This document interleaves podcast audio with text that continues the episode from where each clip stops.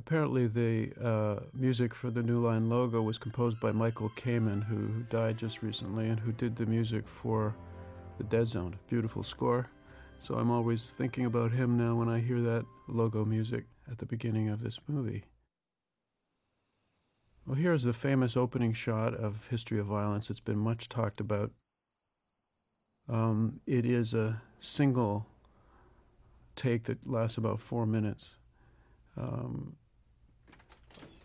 I did do coverage for it, thinking that I might cut into it and shorten it or tighten it and so on. But it, the the single shot worked so well that we decided to uh, let it play in one shot, which meant that I had the opportunity to do something that I haven't done for quite a few years, which is to have the credits for the film begin over an actual scene in the film, a scene with dialogue.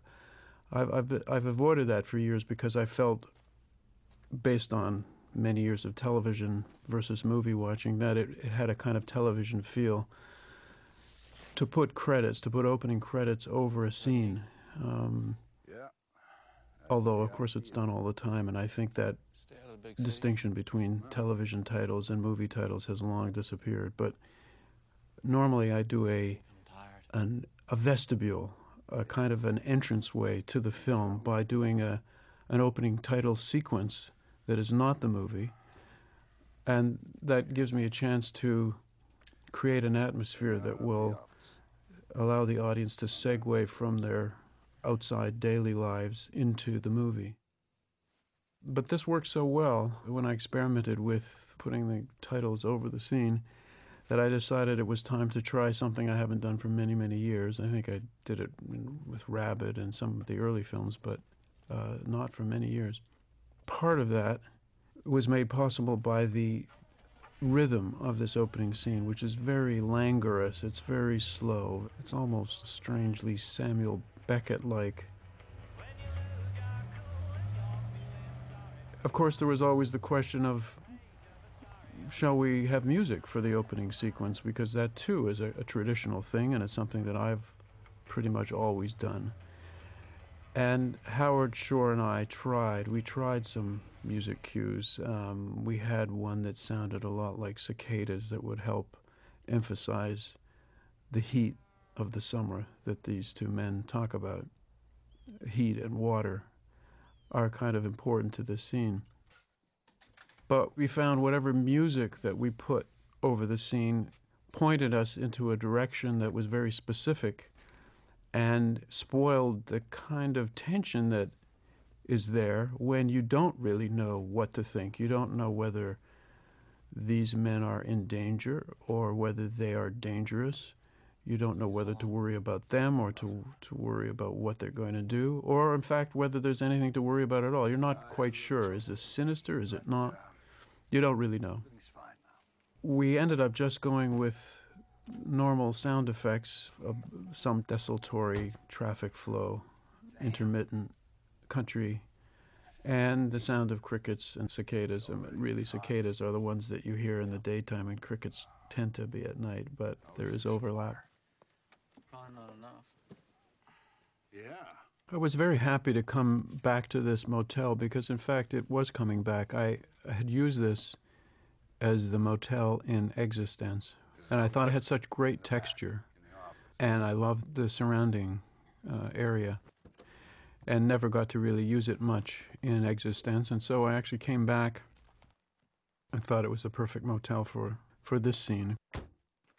This movie, we came back to about three locations that I had used before, actually four not all of them ended up in the movie, but it was kind of a strange reliving of, of other movies that I've done in terms of locations.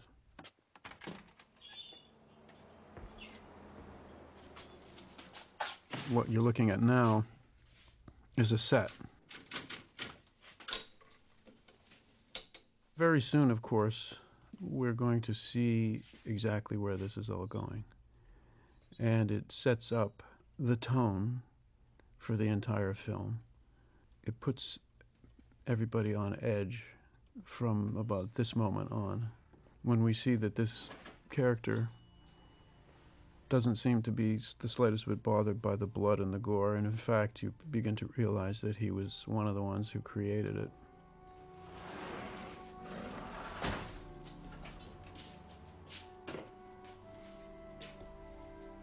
It's always an interesting puzzle to do a long shot like this as well. This was a Steadicam shot.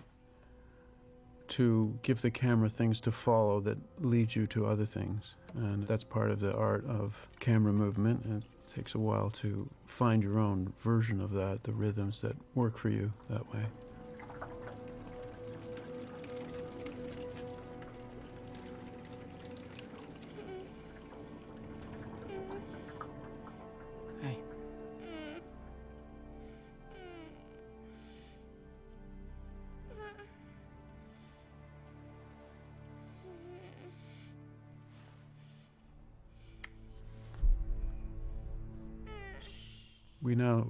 Begin to realize that these two men are very bad men.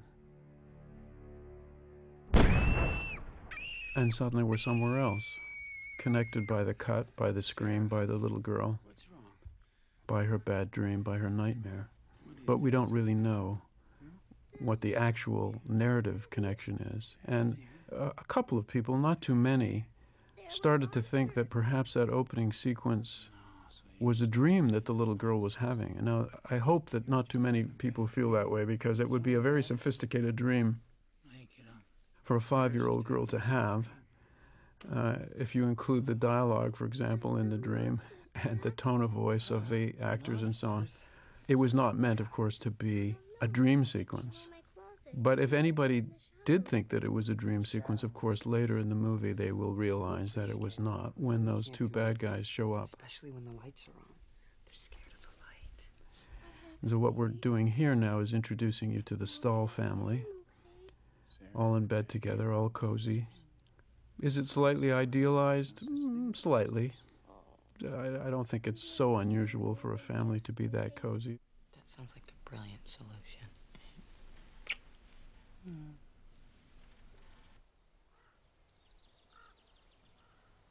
Hey, Jack. Hey, Mom. Morning. You can see from the breakfast scene that there are the usual mini tensions uh, going on in the family. Here, particularly between father and son. Something that's being set up for later in the movie. uh, the relationship between the father and son, which is a, a good one, but has some competitive aspects and some elements that are inevitable when a son is trying to define his own identity against his father and wants his independence. And the father is still thinking of the son as a, a little boy who needs a lot more guidance than perhaps he's starting to need. Test in a few days. I think uh, we're playing baseball in gym class today, so I can look forward to sucking hard in right field. Well, just remember. Don't let the hitter get the ball over your head. Unless it's out of the park. Some lovely, subtle stuff going on here in terms of acting, I think.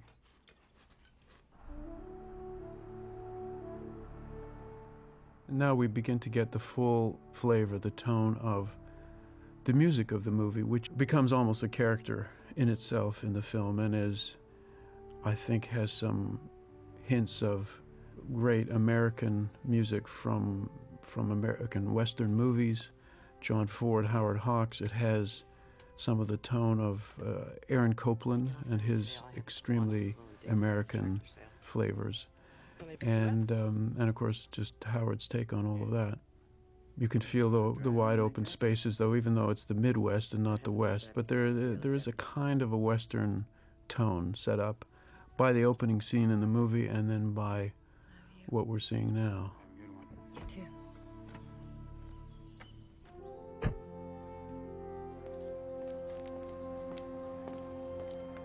That clock always stays at 1:15. They told me in Millbrook, and this is shot in Millbrook, Ontario, and I just changed the name to Millbrook, Indiana, uh, because I wanted to show that post office that said Millbrook. That clock hadn't worked for at least 10 years. It always says 1:15, even though it's the wrong time of day for that scene. We are now in a set. When Tom walks down the street, of course, it's a real street in Millbrook, and when he walks in the door, we're on a set in Toronto. And that street that you see outside was built by our production designer, Carol Spier, and lit beautifully by Peter Suschitzky to emulate bright daylight. Very tricky thing to do, but it's absolutely flawless. You just simply cannot tell. We had a Millbrook Street out there that we could put cars on, and of course people. And you can feel the light streaming in from the window end of the diner. Sitting there crying, going, baby, I love you, I love you. The dream that Mick the cook talks about, girlfriend waking up in the middle of the night having stabbed her husband to be. It does have resonances later in the movie, and when you see the movie again, stories like that that seem just kind of casual and flippant have some real meaning in terms of what happens in the movie. I berated myself after shooting the scene for not actually doing any shots of the picture, but I was assured by my editor that we didn't need that. You only see him in the wide shot. And as a baseball fan, I know that people are obsessed with the pictures. And here we have Bobby. Bobby, who is a character being introduced who will have a major role to play in the development of Jack Stall. Initially, there was a little problem with the color of the shirts. Bobby's team were in yellow, but uh, I felt that the blue was more aggressive and much more suited to the bully and his team. So there was a moment of panic where all the kids were swapping shirts just before we started to shoot. But I, I really felt there was that color symbolism. You know, the yellow shirt is weaker somehow and is embedded in our language. When you say someone's yellow, you mean he's he's cowardly. Guys, come on, let's go. Everyone hit the showers.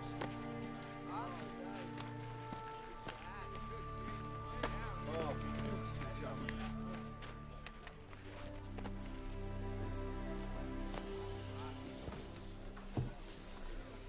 In this locker scene, of course, the lighting is a bit expressionistic, shall we say. It's not strictly realistic. It's just on the expressionistic side of real. Because the reality in this movie is it, it, it's a it's a fantasy of a reality. It's a kind of a gesture towards that American yearning for uh, a naive, innocent past of the 1940s, 1950s Gym class was that possibly never actually existed, but that you can feel in, let's say, the original Rod Serling Twilight Zone stories on television, in which a perfect little small town often features You got me dead to rights. prominently. Come on, chicken shit, let's do this. This town is is maybe too perfect, and that's part of the playing with mythology of Americana that America itself wants to believe. There's a lot of that in this movie. Unworthiness. So even though it takes place in the Midwest, it takes place in Indiana, there is a sense of the Western about it in terms of American Western movies. Shouldn't that be It is a reference more to the movies than it is to the reality of the American West.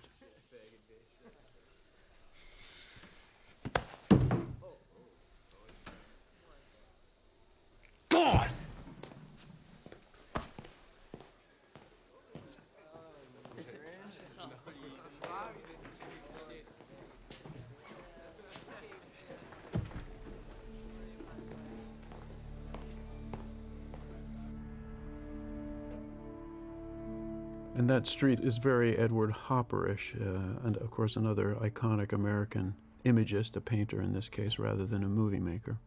And Hopper was very much in my mind and Peter Suschitzky's mind when we were discussing the design of the lighting in the movie and what role it would play.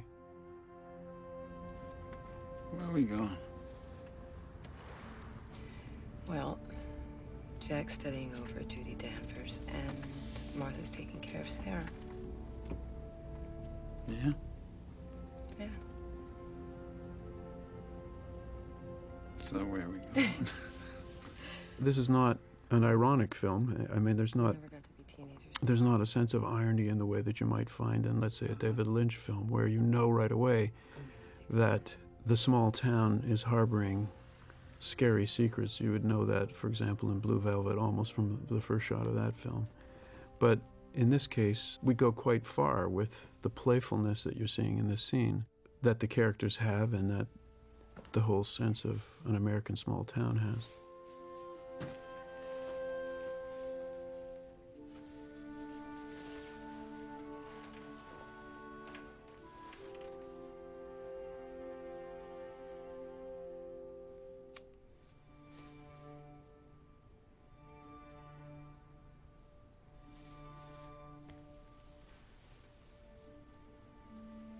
What's going on in there? Keep your shirt on. I'm coming.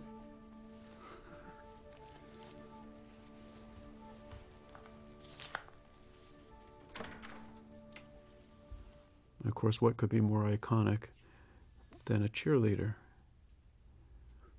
A high school cheerleader. What? Definitely a classic American sexual fantasy, the cheerleader fantasy. And here the, we are playful couple decide to toy with that and themselves.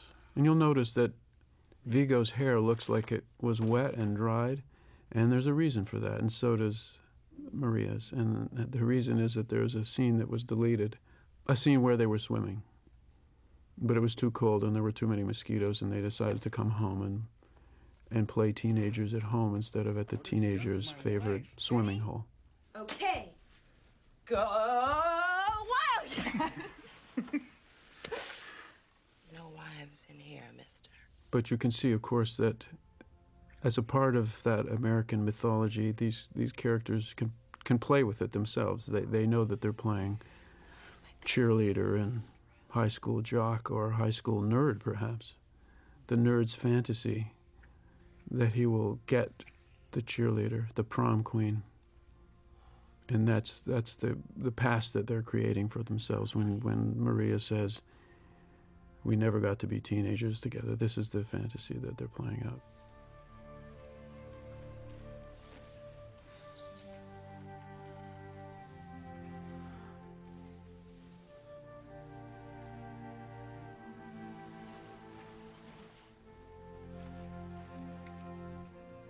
But of course, in a shot like this, you can see that they are, in fact, a passionately in love married couple.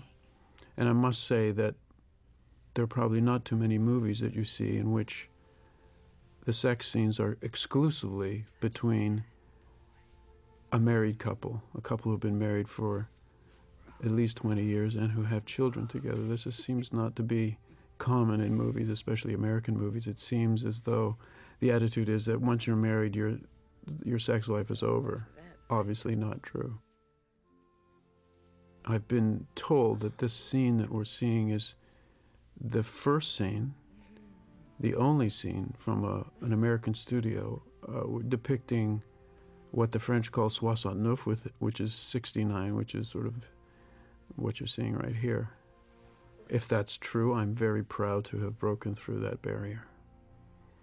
But of course, you can see from this scene that they are a couple who are very close, very intimate, very attuned to each other, and, and very much attuned to their own history together, a nonviolent history. They're creating their own mythology, as Tom here talks about the first time that he knew that Edie was in love with him, and it's the kind of thing that people do when they when they've been married a long time is to remind each other of moments, important moments in their history and their past, and to enjoy those, to, to relive them. I still love you. Beautifully played here by our couple.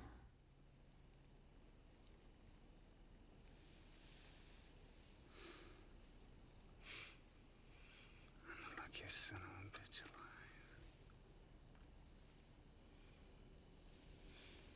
You are the best man I've ever known.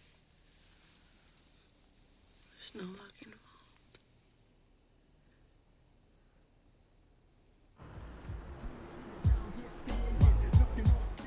And so from the parents, we go to the children.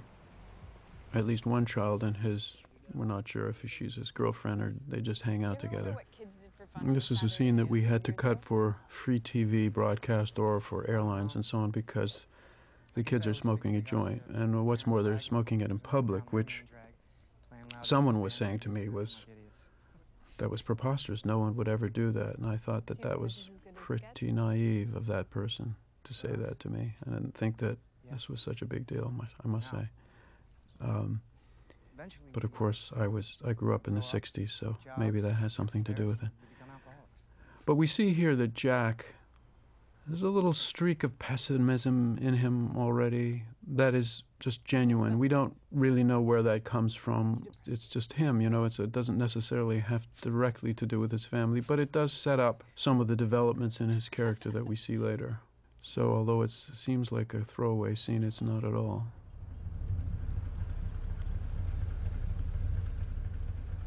Give me that. Isn't that that Stall faggot? Yeah.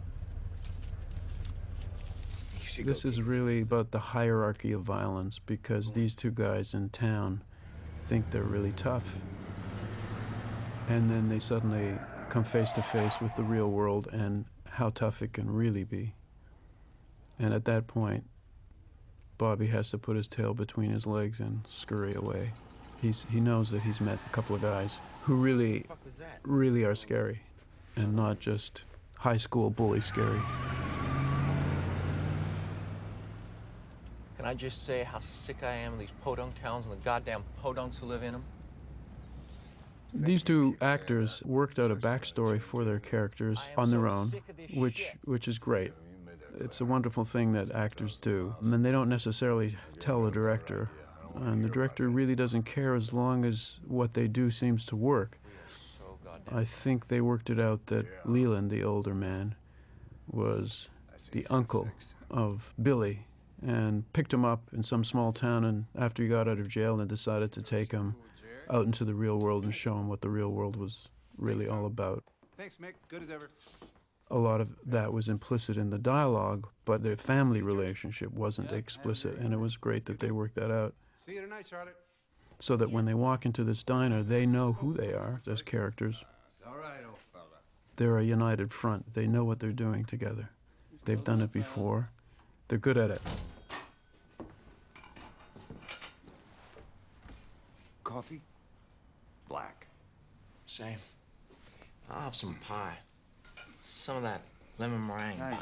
guys, I'm sorry. I'm, we're close. I said. Coffee! Here you see the dynamics of not only Tom versus the two nasty guys, but Tom and the people that work for him, Mick and Charlotte. I'm very fresh. He is in control. He is quietly in control. But he is, as we see here, he is a kind of sweet, peaceful guy who would do anything, we feel, to avoid a confrontation. And he hopes that he can get rid of these guys just by letting them take all, his, all the money.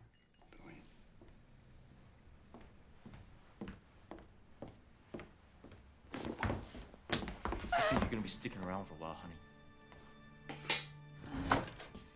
Um, Tom?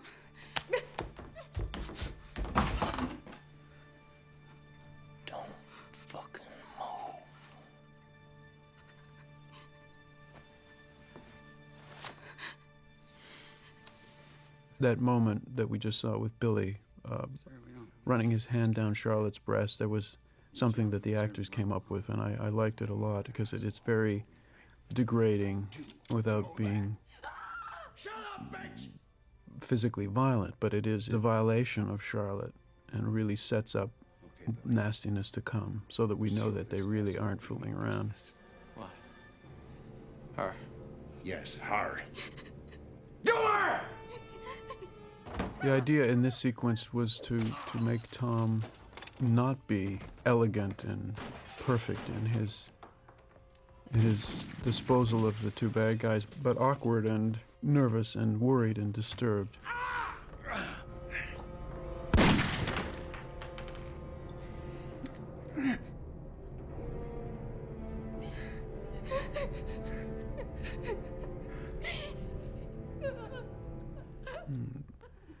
The shot of, of Leland's face hanging there sets a pattern to come. That that is to say that the, the violence here is exhilarating. The audience tends to applaud it because after all it's set up to be completely justified. There's no question that those bad guys meant business and they they opened themselves up to the violence visited on them. But at the same time I wanted the audience to see the results of the violence. They were gonna kill us. And if it weren't for Tom. The violence in this movie is very, very intimate. It's very physical. The kind of violence that we're most worried about is the violence done to the human body. So in this movie, there are no car crashes or explosions. It's all very physical, human violence, and it does very bad things to the human body. And in each instance of violence in the movie, I have a shot or two that emphasizes that. So that right in the middle of their exhilaration and their cheering of the violent act, the audience finds themselves looking at something particularly disturbing um, in terms of the effect of the violence. And that's really what I wanted. The audience is complicit in the violence, and then they have to be complicit in the results of it as well. If you if you're going to like the violence, then you have to accept the consequences, and that, of course, has a lot to do with the theme of the movie here.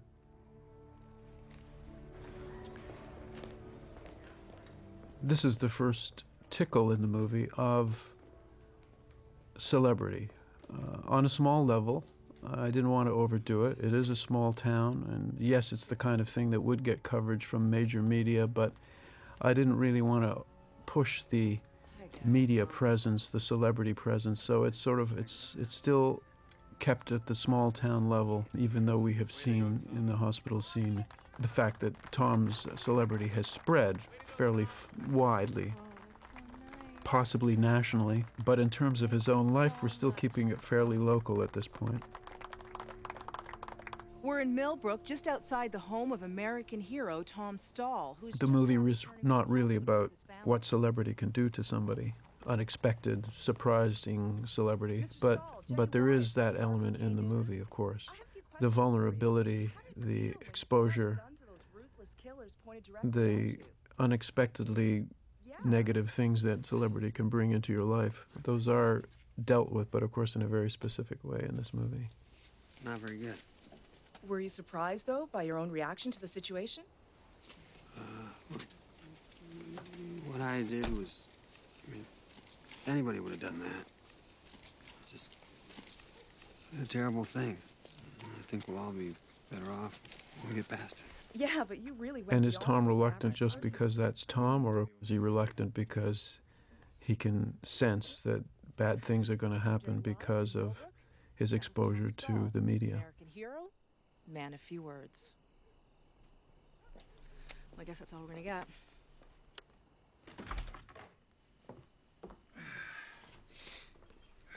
His son is pretty excited about what's happening. A small town kid, suddenly exposed to the big time. He has to mention Larry King. And of course, it has repercussions in his own life. We begin to sense that perhaps the next time that he's confronted by his bully, the one that picks on him, perhaps he'll be thinking more about his father and what he did and the results of that. You could probably do Larry King live, Dad. oh, that you would stop be it. cool. Stop it. Look at this, more reporters. They still there? Yeah, now there's some car parked across the road. They're just sitting there. Does anyone want some tea? I'll take some, Mom. Yes, please.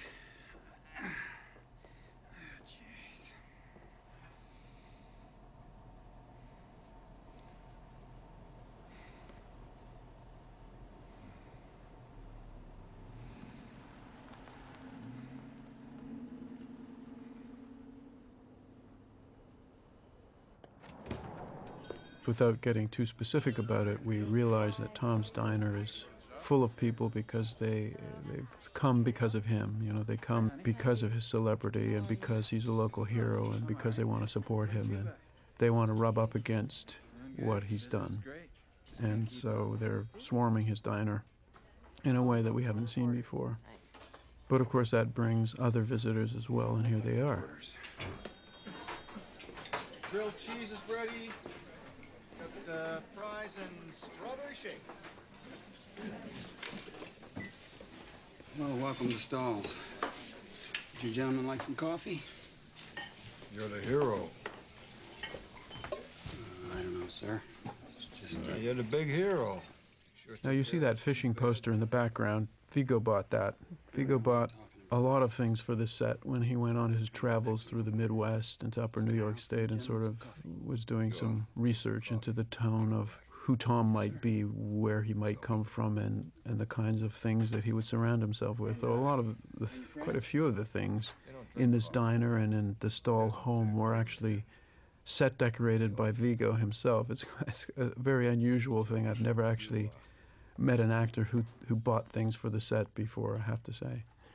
And it was so that he could feel comfortable in his character and feel that he had touchstones for his character everywhere. Everywhere he looked, there would be something that was Tom that would keep him in the groove for his character. Because his character right now is being pressured to pop out of that groove and become something else. And he, he's being pressured by Ed Harris's character to reveal himself as Joey, as somebody else, as somebody from Philly, as somebody who has a past. Like you don't know. Sir, do you think we know each other?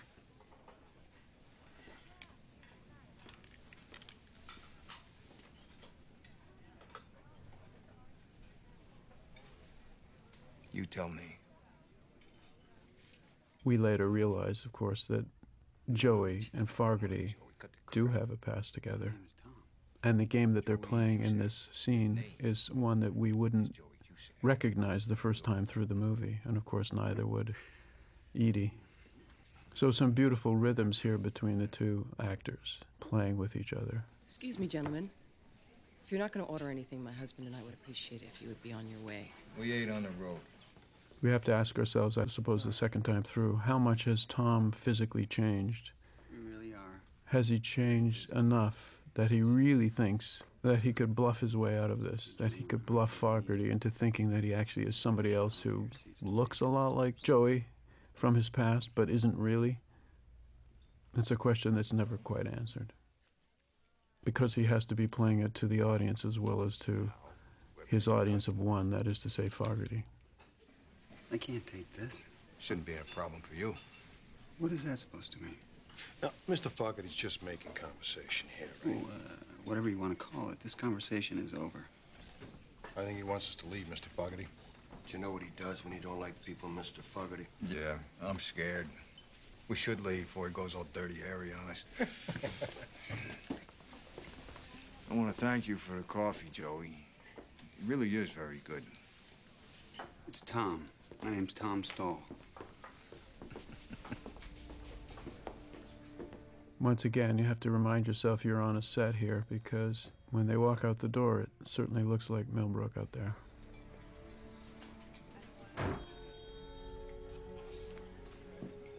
Excuse me.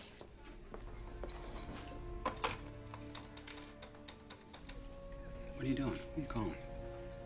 Hi, hi, Molly. This is Edie Stall. Is he in? I'm fine, thanks. You calling Sam? Yes.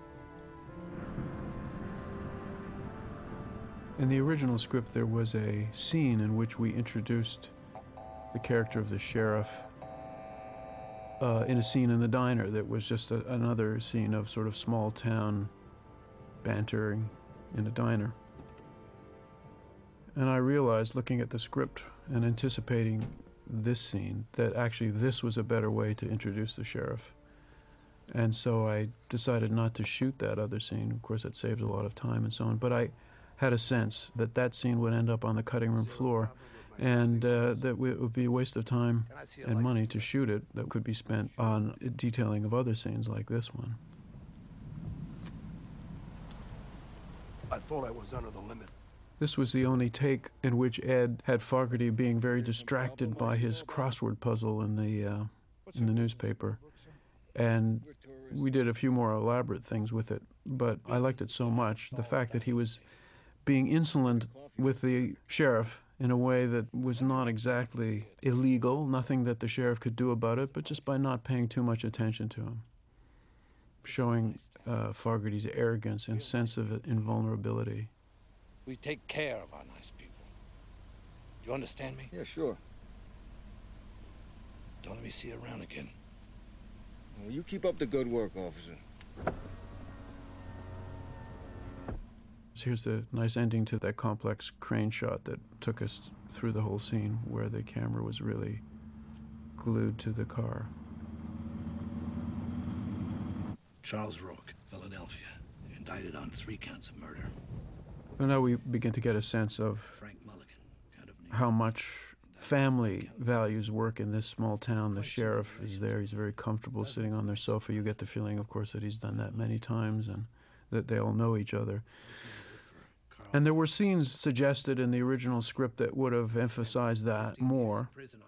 But I really thought that the shorthand imagery of him sitting there in the uh, so comfortably in in their living room meant that I didn't really have to elaborate on the relationship that they had. Uh, the, fact that Sam, the sheriff, perhaps knew Edie when she was a little girl. They they had a, you know their families had a history together, perhaps it's all implied, and I didn't think it was necessary to spend screen time outlining it. So it's always a question of finding a balance between what the audience needs to know and you have to be explicit about and what they get already. You don't really want to you don't want to be boring, but you also don't want to leave gaps in, in people's understanding of relationships. Okay. The two shot of Tom and Edie together is my little homage to the painting American Gothic. It's it's not exactly it's sort of an update of that, but it's a country couple, modern country couple. It's not meant to be obvious, of course, but it, it was in my mind. I had to ask. I've done some research on this uh, Joey Cusack. I, I didn't find anything. But there is a Richie Cusack in Philadelphia. Apparently he's the head of some kind of crime syndicate in that city. Men like this come to our town and start harassing a citizen. We have to take them seriously. Sure. Right, so if you folks see them coming around, you, you let me know. Will do. I'm sorry, Sam. Do you want a piece of pie or something? Ah, no, thanks, Edie. I, I'd love to, but I gotta get back to work. Thank you. Thanks for coming. Sam, thank you. It's good to know you're watching out for us. Come on, Tom. You know we look out for our own here. Night. Night. After the sheriff goes, we can see the stress that Edie has in fact been under. That, that she's being brave, she's being tough. She's a strong woman, she's a professional woman, but what's going on is actually quite scary and quite threatening to her and her family. And so we begin to see here, you know, the emotional reality underneath. They're as good as gone. And Tom, we have to ask ourselves the second time through what is Tom thinking? He, he realizes, of course, that it is his life as Joey that's brought all this into Millbrook, into his home. It's over and done with.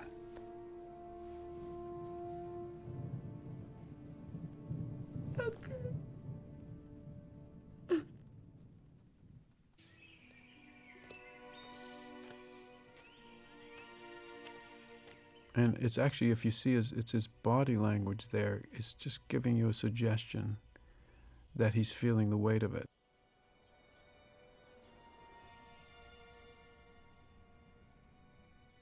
I can't, as a director, let on exactly what's happening with Tom, and of course, neither can Viggo. We, we really talked a lot about those moments when a little bit of Joey pokes through, and we're coming up to a close up that in retrospect, this is a very Joey like look on Tom's face.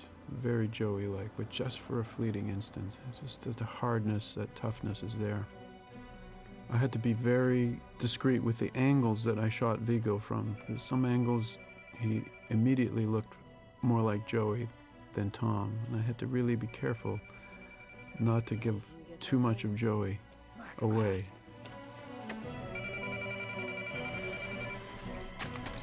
Hello?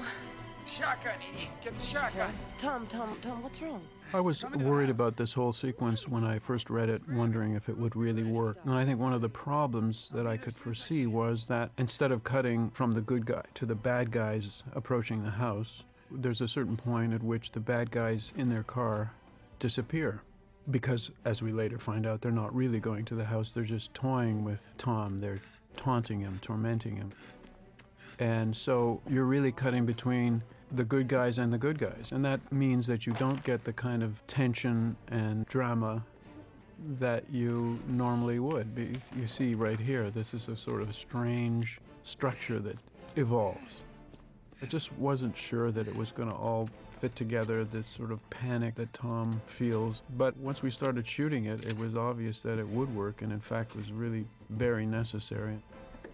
Not only does it give you the geography of the house and the diner, but it really starts to set up the shotgun, which is critical, and the relationship between this couple and Jack, the son, and the gun. All of this is set up by this scene of panic and um, weakness and vulnerability on the part of Tom. And a little bit of craziness, as he says, a little bit of craziness. I think the second time through, if you see the movie the second time, you begin to realize that the panic is there because he knows he's Joey and he knows who he's dealing with and he knows that Fogarty and his men are quite capable of coming to his house and killing his family just to prove a point. The first time through, it might seem extreme that Tom would panic quite so much, but I think when you realize that he is in fact Joey and that he does know Fogarty very well, it makes a lot more sense. Hi. Hey. Hey. I think I'm losing my mind. No, no. We'll notice in this scene and in uh, many of the other scenes of the prominence of the cross that uh, Viggo's wearing, and in fact that Maria wears as well. And both the actors felt that these characters would be wearing crosses. I hadn't thought of it, but the whole cathexis of small town America, Christian values, family values, in God we trust, and all of that, I felt that uh, they were completely right, and that it added, without being obstreperous about it, a kind of strange undertone that forced you to discuss with yourself the nature of Christianity as it, as we find it in America now, which has been a very contentious element of the Bush administration, and the paradoxical nature of Christianity in the national life of the U.S. All of those undertones are in this movie. They are certainly things that I discussed with Viggo at length when we were talking about whether he would do the movie or not. What's going on, Dad? False alarm. Here, Viggo is holding the shotgun shells in a very professional way, which he says he learned from his father. He's keeping them between his knuckles, and it's a really, very much um, a technique of a very experienced shotgunner. It's a detail I really liked. Some mob guy showed up at the diner. Saw me on TV. And they came by to take a look at me. Jack is he's shocked to see his father in this state of mind. And we have this scene between the two of them that I really love and I think is a beautiful performance here by Ashton, weaving his way through all the feelings that the kid would have. The fascination with the gun, which he would be familiar with as a farm kid, but now the gun, instead of being something that you might shoot birds with or, or tin cans, it's suddenly been presented as a weapon that could be used against people. And so here we see Jack trying to work through what's going on. And in a way, he's a surrogate for the audience, which is also trying to figure this out. Where are they going to go with this? What does Tom think he can do about it? Maybe. And there you see a completely Tom like face, slightly embarrassed at what he's done. He's very sweet to his son, And, and you came running back here to save but us. at the end of it, there is that one Joey moment when he says, We deal with it, and he clicks the gun. And there's just that hint of a guy who looks like he might go a lot further than Tom would ever go in terms of defending himself. And that was also a question in everybody's mind, mine and Viggo. How much do we want to let Joey show through there? There's just a slight hint of it.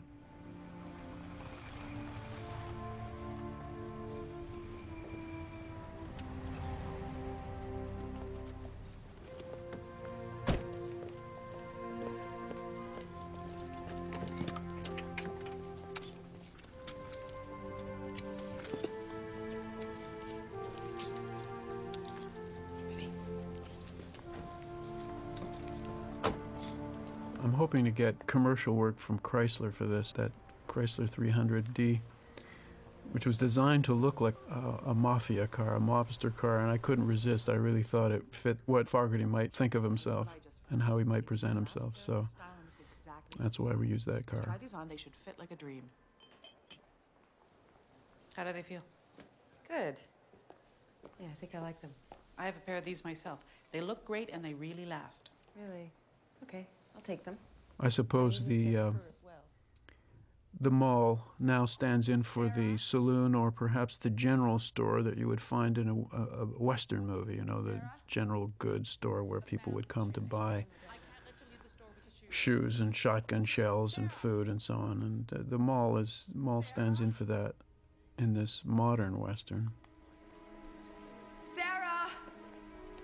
And now it's Edie alone, facing a scary guy. And I think Maria felt that she was facing a scary guy in Ed Harris, not at all in that he was difficult or hostile or anything like that, but she had so much respect for him as an actor. And Ed was so focused in his character. And uh, Maria, I think, was finding the scene a little bit difficult. She was slipping and sliding. How brave can Edie be? How uh, abusive can she be? And of course, there was a question of we needed her to be there to have this conversation. But of course, there was always the feeling that she would never really talk to this guy, that she would just pick up her kid and run away. He wouldn't know you, somebody like you. And so it was a question of figuring out how to play that. And so there was a lot of really good actor interplay between Ed and Maria here, and, and in terms of Ed helping Maria kind of stabilize and focus her character on what was going on, because there is a sense in which Edie does want to hear what Fogarty has to say. There's just a hint in her gut that she should listen to this, that she should know something here, that, that there's somewhere in her that doesn't know that Tom is Joey, but begins to feel that this is not just an accident of fate. It's not just a celebrity television problem and a, and a case of mistaken identity. That this isn't just a, a kind of Hitchcock wrong man scenario. And ask him, Edie, how come he's so good at killing people? Something in Fogarty is very convincing.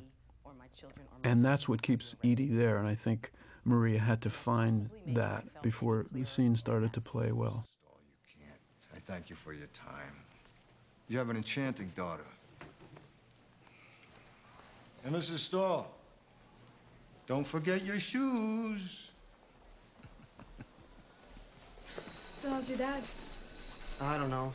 Now we're back with the new Jack. This is Jack, whose father is a celebrity. And this is, of course, something that Bobby, who is, seems for some reason to be obsessed with Jack, we never quite know why, but it is, does seem that bullies have their favorite victims. some kind of tough guy, huh? He immediately goes to the sore spot. He says, You know, your father's a tough guy, and you're not. Your father's a celebrity, and you're not. Bobby, leave him alone. Shut up, skank. Uh-oh. He's getting mad. Jack, let's just get out of here, okay? Jackie's an asshole, you know that. Jack has proven to be a very good politician in the scene that we've seen before in the locker room. He can talk his way out of things. He can be funny. He can use his wit to avoid violence, which is something one might wish more politicians were actually capable of doing. Make me laugh. He's ready to walk away here as well, but suddenly there's this moment where the decision is to be his father, to compete with his father, and to let the rage come out, to let the anger come out, and to let the craziness come out. The, the, the craziness that allows him to surprise Bobby, even though perhaps uh, on an, an equal footing he would never be as strong as Bobby, he'd never be able to beat him up really in a fair fight. But it's that rage and that surprise, which seems to be exactly what happened with his father in the diner. His father surprised the bad guys by his ability to bar fight, to use the coffee pot that was in his hand as a weapon. He's been riding me all year, Dad. He's a jerk. He's a jerk. Yeah, he's a jerk. That's no excuse. You stand up to him, you don't put him in the hospital. Oh, big deal. It's the best thing anyone could have done to him. Besides, I only got suspended. Of course, this is a critical scene in the relationship between these two, and a very interesting moment in terms of the role of humor, strangely enough, in the movie, because there are a lot of laughs in this movie, actually. In this family, we do not solve our problems by hitting people. No, in this family, we shoot them. And that's one of them. When he says, No, in this family, we shoot them, that gets a big laugh. Two seconds later, the audience is stunned into silence by the slap because it's something they never expected from Tom. And we wonder if that's some of Joey coming out, of course, later. We might ask ourselves that. But it opens up the whole question of how humor plays in this movie and, and that delicate line that you walk in a movie that has uh, serious dramatic intentions. How funny can you afford to be and, and still not lose your audience? Because if the audience is still laughing when you have changed your tone into something serious and heavy, that can be a problem. It can backfire on you, the use of humor in a moment like that. There are many moments in this film that work that way, and I must say it was a relief to me when I realized that the audience reaction did seem to work. They seemed to be able to twist and turn with the humor as it morphed into seriousness. It's a tricky tightrope to walk. But I think all of my movies are funny, and I don't think I've ever made a movie without humor. Except maybe The Brood. That might have been the only not funny one. believes that you're this Joey Cusack. I mean, the things that he told me this afternoon, I couldn't. What things? Things, just bullshit. But he's, uh, he's sure that it's you. And we have to convince him that it's not. Well, I don't think he's interested in examining my DNA.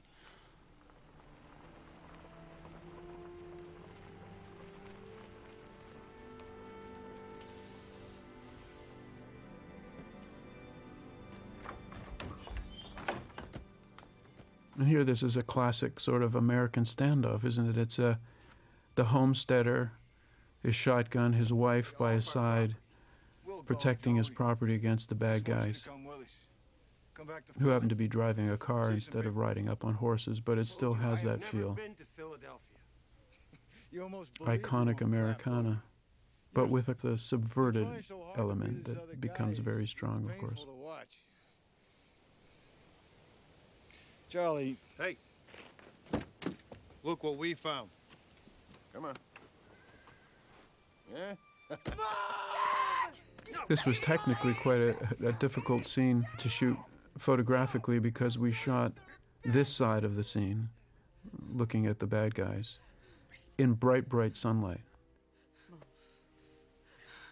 By the time we turned around the next day to shoot this side towards the house, it was overcast and raining.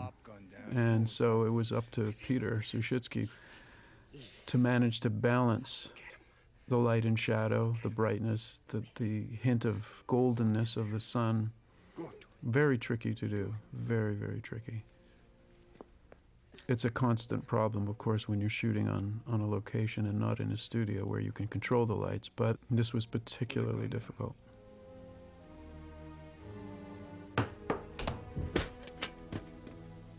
Put it down, Joey.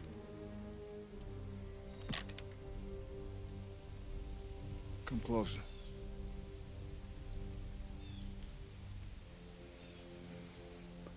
And at this point, A little further. you can see Viggo transforming in quite a spectacular way, I think, just with this walk right here into Joey. That's a Joey face. That's not Tom anymore. And Fogarty knows it. Suddenly they're communicating with each other in a way that neither Jack nor Edie could really understand. This is now two Philly guys, two gangsters, playing their games together. And so this is where Jack, the look that he's giving his father is, who are you really?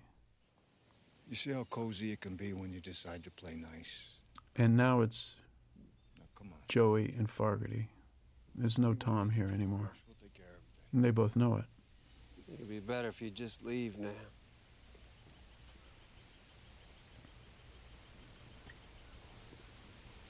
Joey.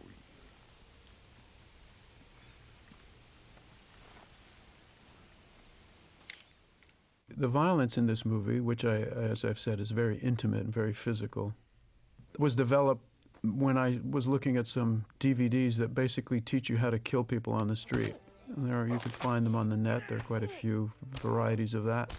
Because I wanted it to be very realistic, the violence in this movie, and not very balletic, but like a street fight, like a vicious, nasty, awkward, dirty street fight in which the social contract has been completely canceled. There's no question of rules or what is fair, what's not fair. Everything, anything goes in a situation like that. And I found that to be the most valuable thing that I learned from those DVDs is, oh yes, when someone comes up to with a gun, the social contract of civility, of discussion, of conversation, of reason, all of that is gone. The only thing is uh, remaining is survival and killing. I should have killed you, Machiavelli.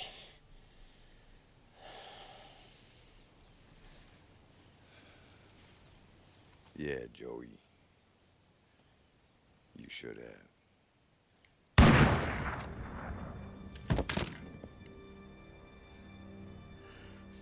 And that's something obviously here that Jack is learning very quickly. But like the audience, who are exhilarated when Fogarty is killed, now the aftermath is a lot more difficult to swallow. You're suddenly a person who's killed someone else, and it changes you forever. There's no going back. You cannot be that person that you were anymore.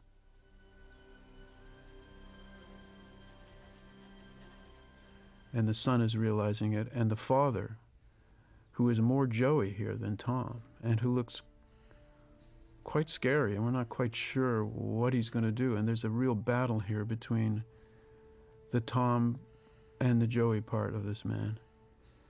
His being disturbed by the fact that he has introduced his son to that part of himself, and yet a feeling perhaps of inevitability that it had to happen since he is his son, and the son's awareness that his life has changed forever and not particularly in the best possible way. It's a very emotional scene. And of course, Howard Shore's music is just gorgeous in terms of the way it addresses all the complexities of emotion that is going on.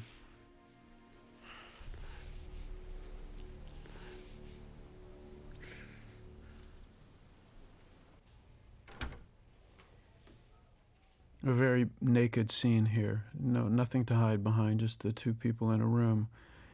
And I've said it many times, and I mean it. That can be the most exciting, most difficult kind of scene you'll ever do. Much more difficult than a big special effects scene with explosions and stuff you can hide behind. Just two people in a room. And this was, of course, a very difficult scene in terms of the emotion, for the actors, I mean, and for me too. Just very tricky in terms of the tone that keeps shifting between them and the writing. Very satisfying when you get it right. What do you think you heard? It's not what I heard. It's what I saw. A scene that we initially thought we would shoot on a location in a real hospital and realized that the rooms were so simple. You have so much more flexibility on a set where you can take the ceiling off and put lights there or remove walls to move the camera. Of course, one of the drawbacks of that is that sometimes my actors come up with interesting things like this moment in which Maria felt that the character would vomit, would go into the bathroom, which, of course, we never, there was no bathroom there when we built the set. There was just a door that led to the studio. And I liked what she came up with so much that I had to um, ask Carol Spier, our production designer, to quickly whip up a little hospital bathroom with whatever we had available on the set, which she did very quickly. But that's part of the way I work. It can be interesting for the crew. That is to say, I don't have everything mapped out. I don't use storyboards. I really like the actors to collaborate. And when you do that, it means that everybody's going to come up with new things that are unexpected.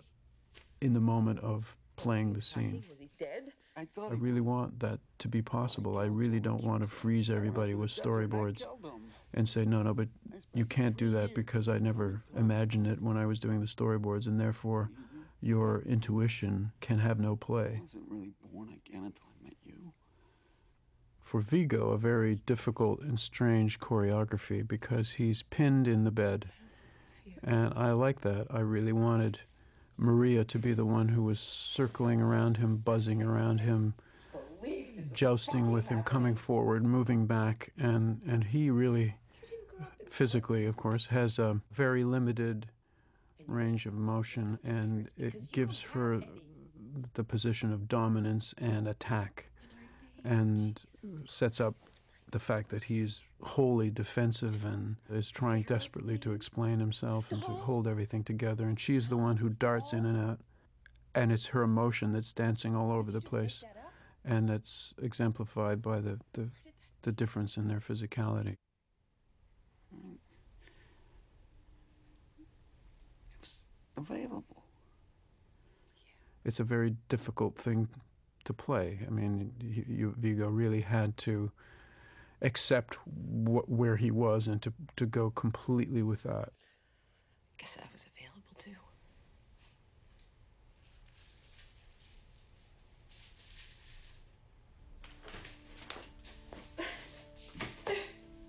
You can see right here. He is really like a butterfly pinned to a spreading board.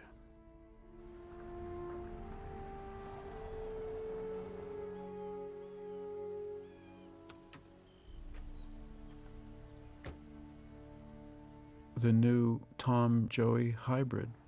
He's out of the closet. Everybody in his family, anyway, knows who he is, except they don't really know who he is. They don't know what his past has really been. He's never really had a chance or the desire or the possibility up to this point to talk about his experiences as Joey, the way that a normal husband and wife and father and son would talk about the father's past. You know, the children do get to know some of the mythology of their parents' past. They see photographs, they hear stories, they hear anecdotes, and suddenly you've got Jack realizing that he knows nothing about his father's past. If I talk to Sam about you, will you have me whacked? He doesn't know what his relationship with him is. And in fact, for Tom, too, he doesn't know who he is anymore. He doesn't know where he fits in the family.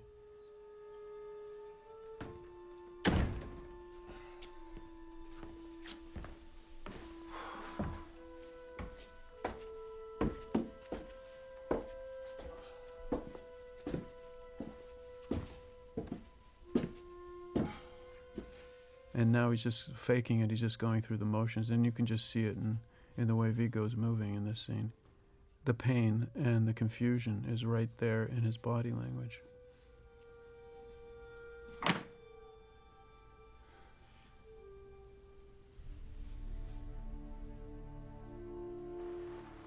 And now, of course, we go back to life as it has to be lived. Uh, The facade has to be maintained until Tom and Edie can figure out what to do with their lives. And of course, here's the threat to that is their friend, but a man who's also the authority figure, friendly as he might be, he's a danger to them. And we wonder, once again, looking at Tom's body language, his face, is he thinking it's time to confess? Is he going to become Joey not just to his family, but to the town, to the community, to the world at large? Come inside for a minute?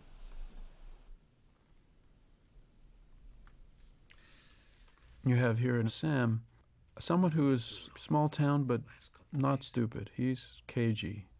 He knows something's going on.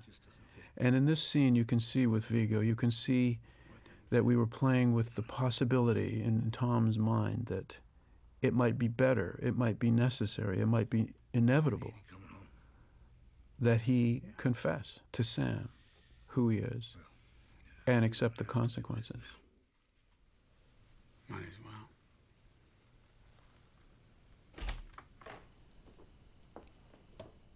And now in comes Edie, and she is in public. She's suddenly in a situation she hasn't been in before. That is to say, she is facing this Tom Joey hybrid in her home for the first time, and Sam's there. It's not private. How is she going to play it? It's a very tricky scene. We're just talking about that. Hmm. I'd like to hear it. Well, it's just that none of this makes any sense. Is Edie so upset with Tom for this betrayal that she will blow the whistle on him? Would it give her pleasure? Is she that angry? Does she think that they can live the lie or not? I'm saying I think I need to hear the truth. Truth?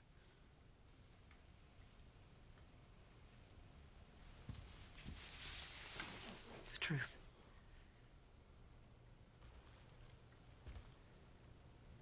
And in this shot, a two shot, there are two things happening. If you watch Tom, you're seeing a man who's thinking, I'm about to confess because Sam knows. Tom is. And just at that moment, Edie saves him. Sam knows something's going on. But Edie plays the emotion game, the crying game. She says, I'm going to cry and you're going to have to leave. And Sam knows it. You can see by his face. You can see that he knows he's being outfoxed at this moment and that Edie is making it impossible for him to stand there in front of them. I guess I'd be going. They're presenting a unified front. And Sam is maybe not sure anymore. Yeah, he probably came there thinking that Tom really was Joey. Now he's not so sure. But he's leaving the door open, even as he closes it, for them to come to him. And maybe as a friend, to work out a way to confess and still go public with it and maintain some kind of life. We see that Edie is so conflicted. She rescued him and she almost hates herself for doing that. And that slap, that act of violence, brings out the Joey. Fuck you, Joey! The original script that I read, the scene ended when she slapped Tom and said, Fuck you, Joey. And then she just disappeared up the stairs. And I said to Josh Olson, the writer, that can't be the ending of the scene. That's actually just the beginning of the scene. And here's the crucial moment the moment when she says, Yes, I, I want you even if you're Joey. Even if you repel me, the, the Tom part of you is still there. And, and maybe there's even something about the Joey that, that is exciting, that's exhilarating. That's certainly the way that Maria and Viggo and I talked about it. It was not a, it's not a rape scene. People who are inattentive might think that it is, but it, it, it's really much more complex than that. I wanted Howard to address that in the music. There's a moment when the music is really telling you that this is a much more complex thing than just the scene of, of rape or violence.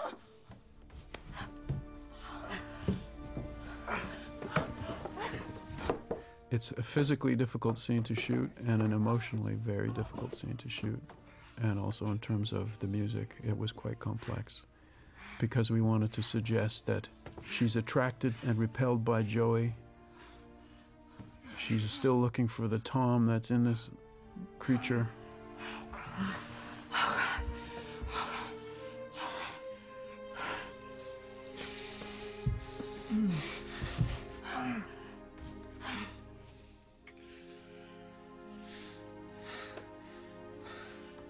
There's a great intense sexuality that comes out of the situation and a desperation. And then at this moment, also a disgust, a revulsion, not only in terms of what Tom has done to their lives, but in terms of what she's just done. The fact that she's fucked this guy that she barely knows, and it's been satisfying, and that scares her.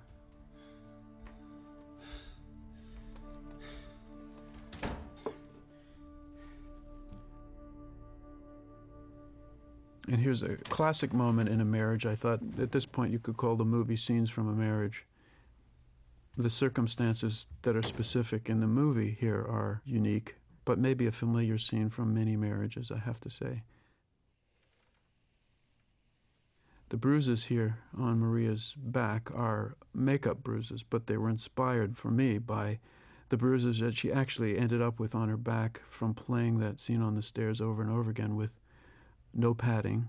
The stairs were really wood, they were hard. She was really quite bruised. And in fact, our stunt coordinator laughed when we called him. He said he's never been asked for stunt padding for a sex scene before. We, we were thinking that maybe we could do that, but in, in fact, it would be too easy to reveal and it would spoil the, the scene. So we ended up with no padding, which meant that both actors were really beaten up uh, after doing that scene over and over again. Very difficult scene, very scary scene for actors to play. And now, of course, Tom is the husband who has to sleep on the sofa, but other things are going on as well. And we have this mysterious phone call from somebody who has been mentioned before. If we were being attentive, we would know that Sam mentioned a Richie Cusack. But do we know who he really is? It's not important yet for the audience to know. They just know that Tom's other life is calling him right now, and he has to go to it.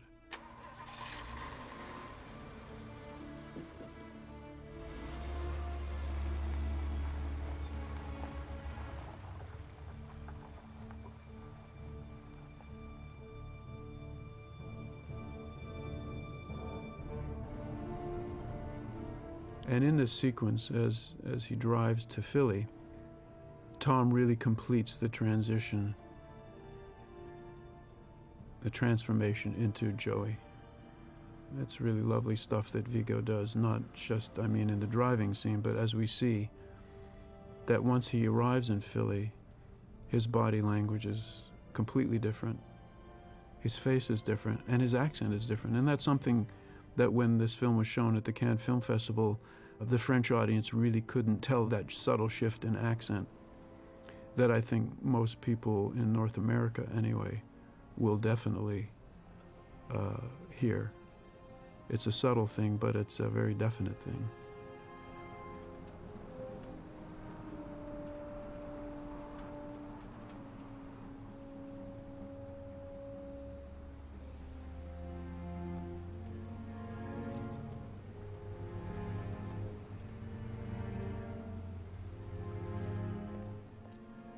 All of this was shot in Toronto for Philly. Philadelphia is one of the few other cities in North America that has streetcars, so even the Toronto streetcar tracks were, were shockingly accurate. And it pleased me to make a sort of fantasy Philly as well, because as I say, there's a kind of a fantasy version of America that it works in this film that, that kind of dislocates it slightly, I think for an American audience. There'll be a strange dislocating effect in this film, even though uh, I've been assured that this bar is exactly like a lot of bars in Philly. we'll see. And this bar, in fact, is the same bar that I shot a scene for in The Fly, uh, which Jeff Goldblum has an arm wrestle with George Chuvalo, a famous Canadian boxer who was playing a character. This many years later, that was 1986 and this was 2005 and we're shooting in the same location. And it still looks great. Of course it's dressed differently here.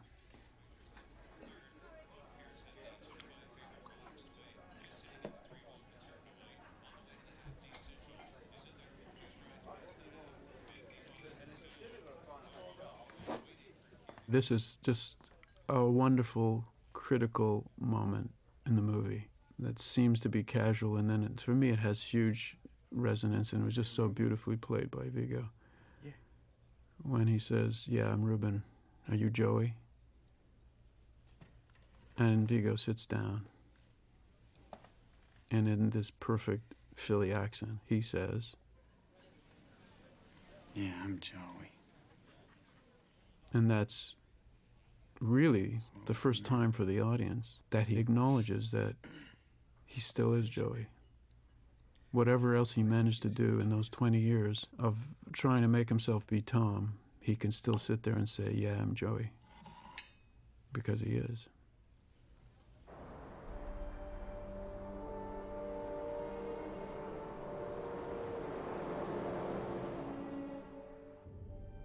It's really kind of nice, and it's really not very typical of a thriller, let's say, that at this point in the movie, you don't really know where the hero's going.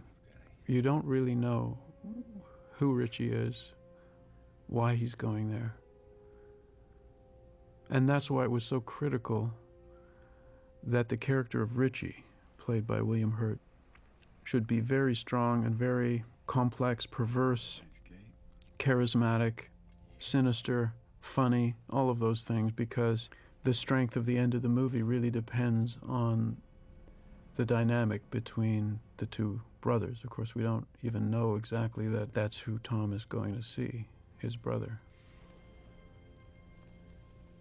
And we did shoot a scene in which Tom didn't just leave the house, but did go upstairs to pack, and at which point he had a tense conversation with Edie, in which he said, I'm going to see my brother Richie. But I really felt that ultimately it was redundant. It was much better for him to just leave the house without saying a word to Edie, with Edie rocking herself in her distress upstairs, and Tom going back to Philly to take care of the business he has to take care of.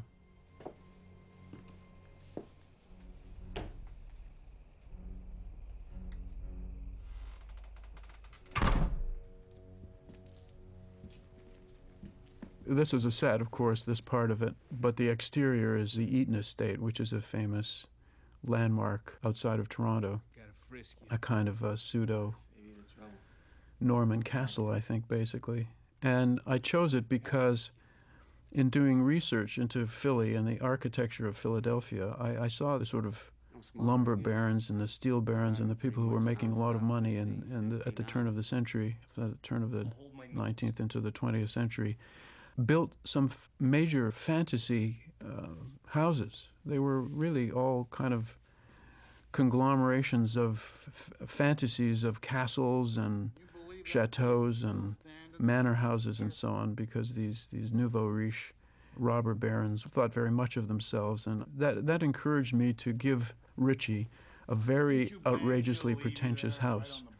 Richie is really a kind of small-time mobster, but he he has pretensions. No, you should have. And since I switched the mob from being Italian, as they were in the graphic novel and in uh, Josh's script originally, to being Irish, because I, I didn't feel that Ed Harris and uh, William Hurt would be convincing Italians, and I wanted to distance it from the soprano syndrome. It's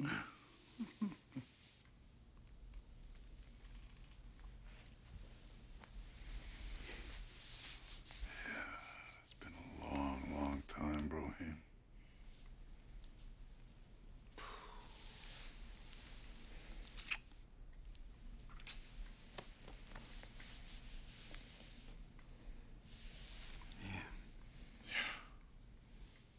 Come with me.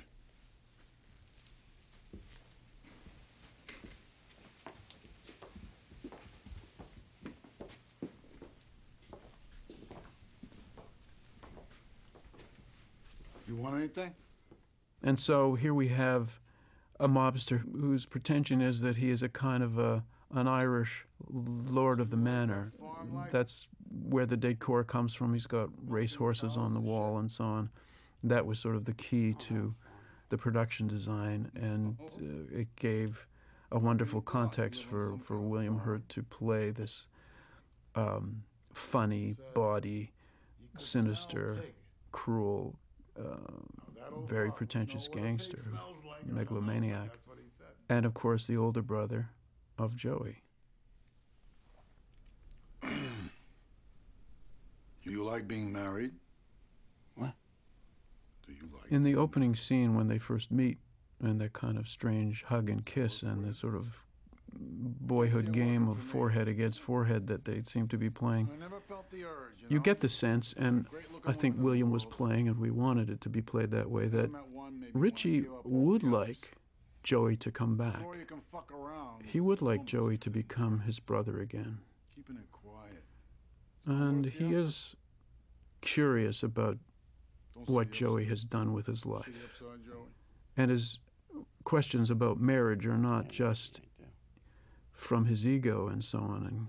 And it, it also comes from his desire to know whether Joey is so settled in this other life that he could never come back, or whether there's a chance that he might still come back and settle up the things that have to be settled. We're brothers. What'd you think would happen?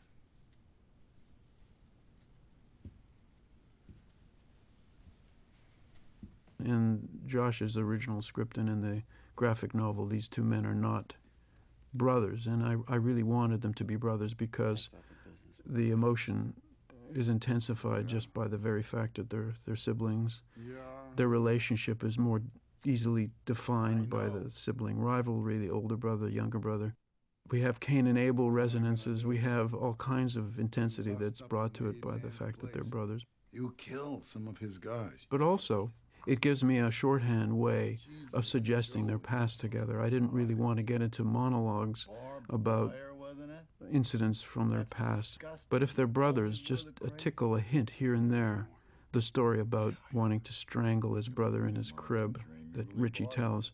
Just those little moments give you a, a taste of their past together without having to really paint in all the details that's something that was interesting for me with these characters in this movie because they are familiar. Whereas with characters that I often deal with who are very eccentric and much more like outsiders and grotesques, you really do have to fill in the details because they're not familiar to people. So when you're dealing with a normal family, for example, at the beginning of the movie, you don't really have to do too much to convey to the audience who the people are. In a way, this movie was a kind of reversal of what I normally do, starting from the outside in with strange people and trying to bring the audience along into their lives. And here I start with relatively normal, familiar people and take you into the strangeness that you find now in this scene. It's a family scene again, but it's not like the family scene we see at the beginning of the movie. You cost me a hell of a lot, Joey. A hell of a lot. Looks like you're doing all right over here. Yeah, I am. I am. I'm still behind the eight ball. Because of you. There's a certain lack of respect, a certain lack of trust. Boys in Boston are just waiting for me to go down.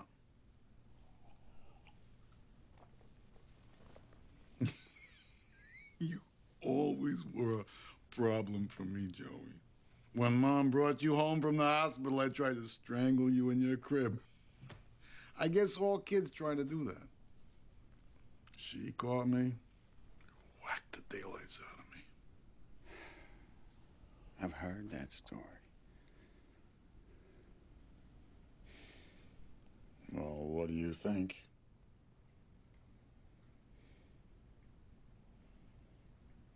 Better late than never. And at this point, Richie realizes, with the instinct that a, a manipulator of men has, that his brother will not come back, that his brother will not become his lieutenant or, or his collaborator in the mob, and that therefore the only decision he feels he can make in terms of dealing with the mess that Joey has left him with is to kill him. But it wasn't something that he was hoping for. So there's a strange intensity, determination, and also a perverse sadness that Richie is expressing here. Richie knows it's too late for peace.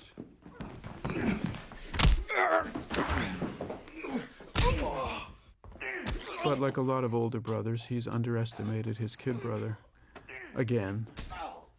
And in a way, Richie reveals himself to be something of a klutzy gangster. He's really not good at this.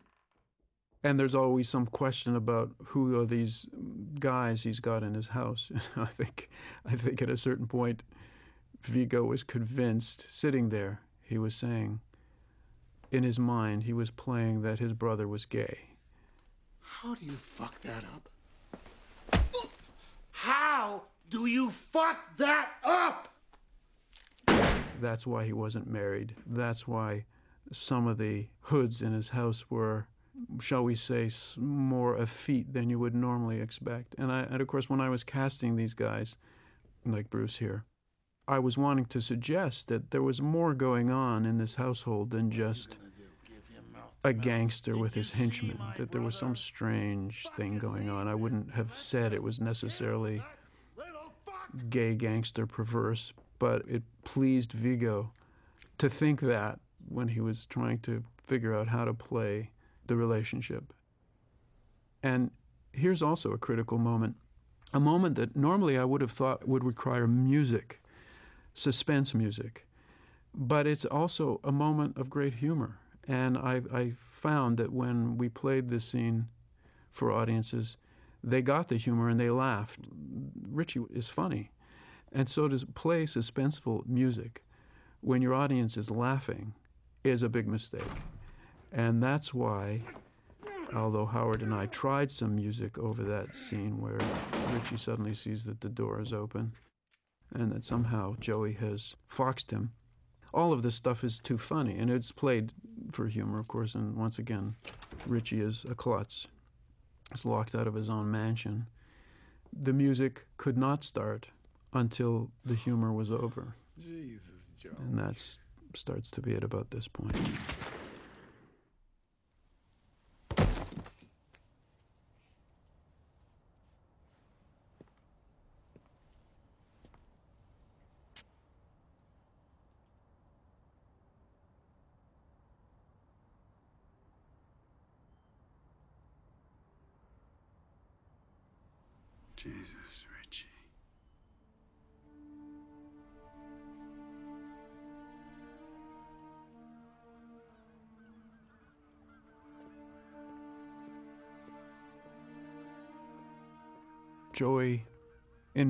Kill his brother point blank, does have the toughness that a mobster would require, the brutality. And yet he suppressed it for all those years, and he, he seems to want to suppress it again. And he's throwing the gun away here not just to get rid of evidence, but as a sort of a purification ritual that's happening here without pushing it too much, but the idea that he, he he's got to wash Joey away, wash the sins of Joey away. Whether that will be enough, we, we don't really know. Can he really get away with this? I mean, can he really do this, leave everybody dead there, and never be found out? We don't know.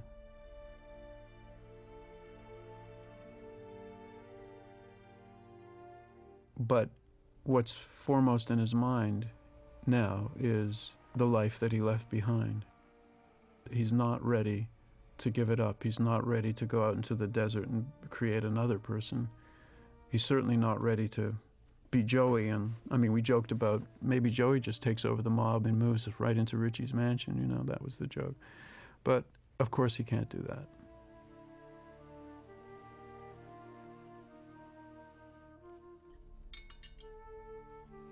And this, I have to say, this last scene was, I've never been on a set that was more emotionally charged in all the movies that I've made, I have to say. A lot of that came from Maria, but just the the intense emotion, the sadness, the despair, the hope, all of those things mixing together.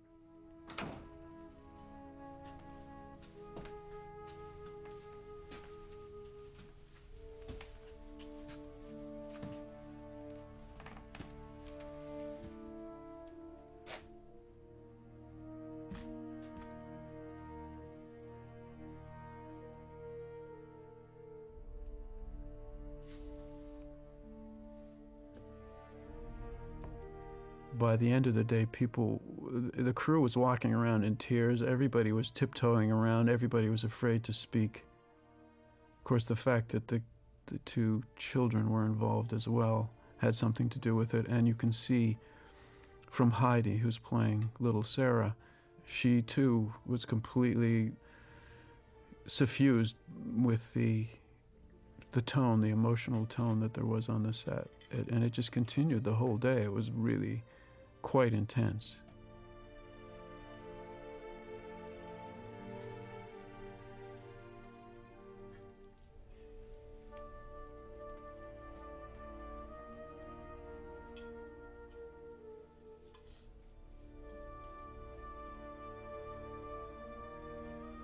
One of the difficult things about a scene like this is maintaining that emotional intensity throughout the course of an entire day where you have to stop, relight, set up for close ups, go away, come back, have your makeup redone, tears, no tears, continuity, and yet maintain that uh, focus. And I think it was beautifully played by everybody. Everybody was absolutely locked into the same plane of uh, emotional understanding here. And as Josh Olson says, in the way the script got printed up, the last page only said two words there's hope. And he wondered whether I was really going to be able to shoot that last page. And he felt that we had done that, that at this moment, as complex and strange and perverse as it is, between the two of them, and for this family, there, there is some kind of strange hope. The end.